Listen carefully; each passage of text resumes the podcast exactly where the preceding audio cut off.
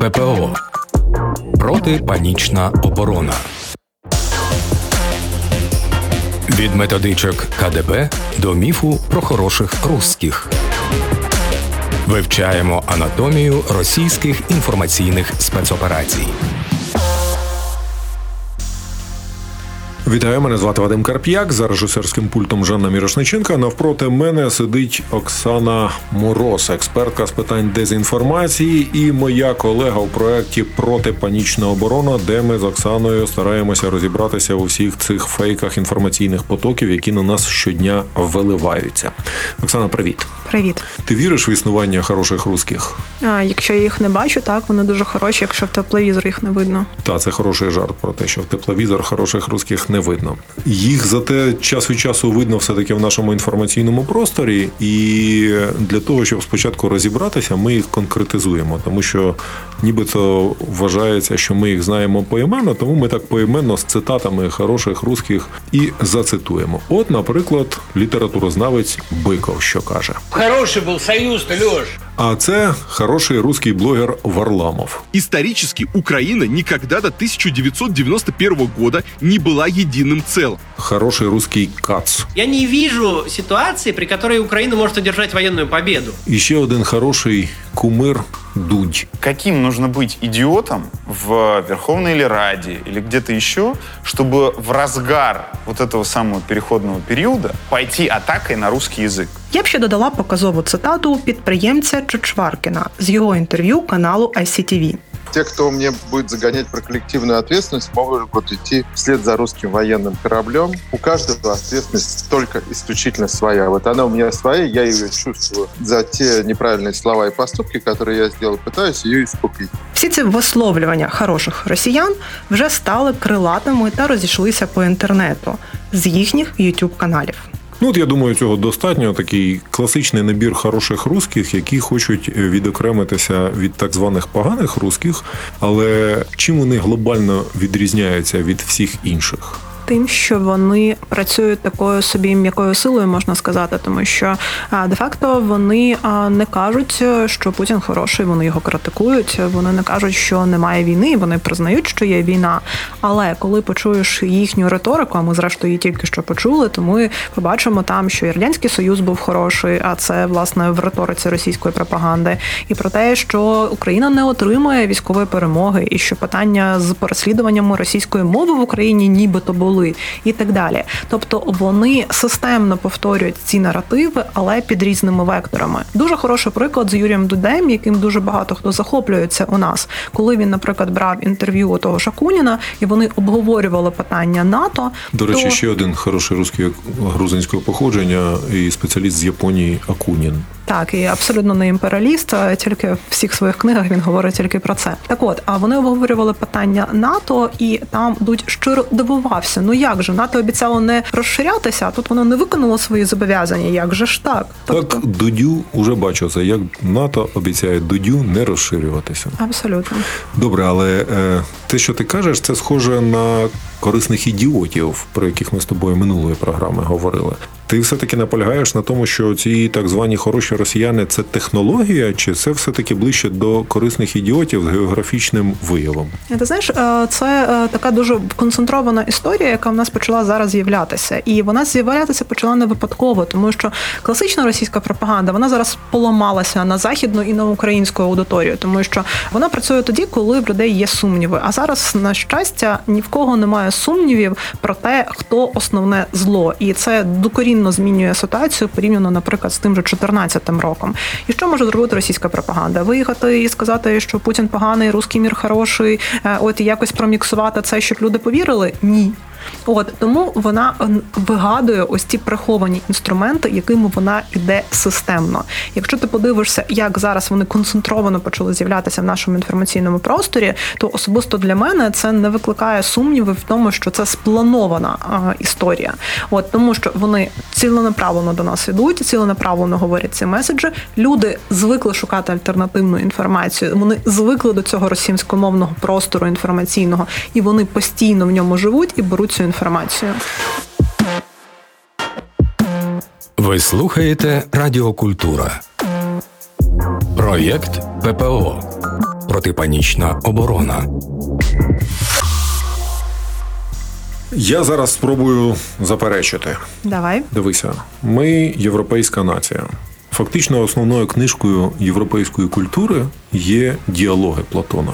Це те, на чому вибудована вся філософія європейська і е, ну, наша цивілізаційна модель діалог. Європеєць це той, хто хоче до останнього, як ми бачили, і зараз бачимо в принципі Європу. Вона хоче діалог, уже майже не хоче з Росією, але ще якісь потуги є. І українці в цьому сенсі плоть від плоті європейці. Вони теж хочуть якогось діалогу з росіянами і хочуть зрозуміти, чому ви нас убиваєте, і стараються знайти оцих хороших, хоча б з кимось можна поговорити, хто там зі сторони Росії, оцієї безумної, відрефлексує, хоч щось, що відбувається у них. Це не підстава, що вони починають з'являтися. Ми хочемо щось зрозуміти. А зрозуміти, очевидно, чому росіяни нас убивають, можна почувши це від росіян. Одна з причин, але насправді, коли ми говоримо про діалог, то тут він якраз ними не ведеться, тому що вони виступають з позиції старшого брата. Вони нам розказують, як ми маємо себе вести. Вони нам розказують, що російська культура вона велика, а українська це не зрозуміло що. Тобто, це не позиція діалогу, це позиція продовження того, як веде себе Путін, як веде себе Росія. Тобто, це ось таке зверхність. І коли вони щось поширюють, це не питання знайти компроміс. Це питання знайти, як нам далі жити разом, як нам будувати інший руський мір, але вже без Путіна і так далі. Я припускаю, що десь дуже далеко є окремі хороші дійсно русські, які нам допомагають. Наприклад, ті, хто допомагає витягувати наших з фільтраційних таборів, ще якісь предметні речі роблять. Але коли людина сидить у мікрофона і розказує українцям, що їм зараз потрібно робити, дає поради стосовно того, як нам жити і як нам воювати, то це не відповіді на наші запитання, чому так сталося. Це власне транслювання того, що нам зробить тільки гірше. Тобто, ти хочеш сказати, що жарт про те, що хороший росіянин не відображається в тепловізор, частково правда, тому що ми його не бачимо. Бо бути хорошим росіянином публічно неможливо в ситуації, яку створила Росія. Ти знаєш, ми зараз робили... Там, а ну, вибач, вони або в тюрмі, або мертві. Це це схоже. Я все таки припускаю, що є певна кількість людей, ну, або які... вони десь е, під лінію, ну під лінією фарватера, е, Абсолютно. щоб їх радари не засікали. Е, так, тому що насправді ми, оскільки дискурс дуже сильний, ми як ініціатива почали аналізувати всіх цих хороших русських і брати їхні цитати з 2014 року. І о диво, там є і питання Криму, на яке вони спотикалися, і мови, і культури, і радянського союзу, і братів, і так далі. Тобто, це не одиничні випадки, коли хтось десь там зробив якусь обмовку. Це те, що вони роблять системно, і те, що вони вплетають в свою комунікацію постійно. Ну ще один хороший русський е, Ілля Пономарьов, який тепер нібито живе в Україні. Єдиний, начебто, депутат Держдуми, який не голосував за приєднання Криму в 2014 році. Його пояснення, тодішнє пояснення для Радіо Свобода, яке досі висить в інтернеті, це те, що він вважає, що вся Україна повинна бути з Росією, а не одним шматочком Криму тільки. І таке постійно. Так, е, але знову ж таки, якщо це технологія, то вона мусила з'явитися раніше. Я пригадую, хто мені так на думку спадає, наприклад, Гагарін хороший русський в світовому масштабі. Абсолютно, і коли ти виходить умовний Брежнєв чи там Горбачов, чи хтось інший і розказує про комунізм, а хтось більш ліберальніше, хтось менше, це сприймається по одному. А коли Юрій Гагарін, перший космонавт з усмішкою, такий весь привітний, популяризує таким чином, що ось ми технологічна держава. Ви казали, що ми не можемо будувати ракети. Ось ми полетіли першими в космос. Ось ви казали, що там дуже страшні комуняки. Ні, подивіться, який є там хороший, як для вас привіт привітно це все кажу і так далі. І таким чином він це поширює. Або ж культура, знову ж таки, коли ми говоримо про е, таку е, м'яку силу. А якщо подивитися одне з свіжих інтерв'ю е, очільника багаторічного ермітажу музею російського, то він чітко говорить, що виставки, культура російська це така ж сама спецоперація, і що власне прапор виставки якоїсь у Парижі. Це прапор Росії у Парижі, у центру Росії, е, центру Парижу. Ось тому а Росія постійно це використовувала і постійно використовує це як технологію того, щоб донести свої думки не прямо, щоб їх почули е, і власне породилися оці сумніви. А сучасна Росія вона тільки на Україну цих хороших русських закидає. Чи в них в неї є версія і для Європи, для Америки? А ти знаєш, мене враження, що вони тільки на українську і на і на іноземну аудиторію їх в основному закидають, тому що для своєї аудиторії цього не потрібно. Ні, от мене іноземно цікавить. Іноземна дуже часто, тому що згадає, наприклад, Кани і е, виступ Серебрянікова в Канах, коли він ось такий весь ліберальний Режисер Режис- відомий, нібито опозиційний. Абсолютно, От давай послухаємо його цитату.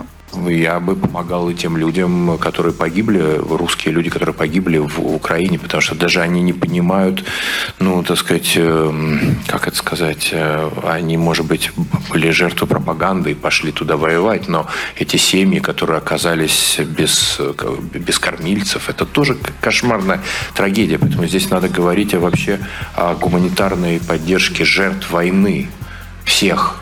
Про це Серебряніков сказав на прес-конференції кінофестивалю в Канах, яка транслювалася на їхньому youtube каналі. Ну, з цієї цитати, я думаю, зрозуміло, що про лібералізм тут можна говорити умовно, тому що коли людина говорить про те, що е, так потр- потрібно так само підтримувати загиблих солдат російських, які прийшли вбивати українців, ось то тут уже точно не про підтримку України варто говорити. Ну, ще можна згадати приклад е, Овсяннікової, редакторки з ОРТ, яка ніби проти війни і Die Welt її брав на роботу, уже не бере. Уже не бере так ну, взагалі такий своєрідний тренажер по а, росі... по упаковці хороших росіян, як я про неї кажу, тому що вона пройшла багато трансформацій. А і зрештою, якщо подивитися, як її технологічно зробили, то а, це дуже типова ситуація, коли створили ситуацію, коли людина дійсно критикує, а українці думають, критикуєш, значить Путіна, значить допомагаєш Україні. Е, З іншого боку, її відразу легалізували в е, про- е, в просторі, тому що дали їй і нагороди, і дали їй роботу в Німеччині. І всі подумали: окей, ось вона хороша росіянка, яка ще й за свободу слова, нібито радує. Але її е, власне риторика була про те, що Путін винен, росіяни жертви, і потрібно зняти санкції. Так що бійтеся хороших росіян, дари приносящих. Дякую, Оксано, за цю розмову. Оксана Мороз, експертка з дезінформації, була в проєкті Протипанічна оборона. Мене звати Вадим Карп'як за режисерським пультом Жанна Мірошниченка. І ми продовжуємо з вами далі на Радіо Культура. Проєкт ППО Протипанічна оборона. Від методичок КДБ до міфу про хороших русських. Вивчаємо анатомію російських інформаційних спецоперацій.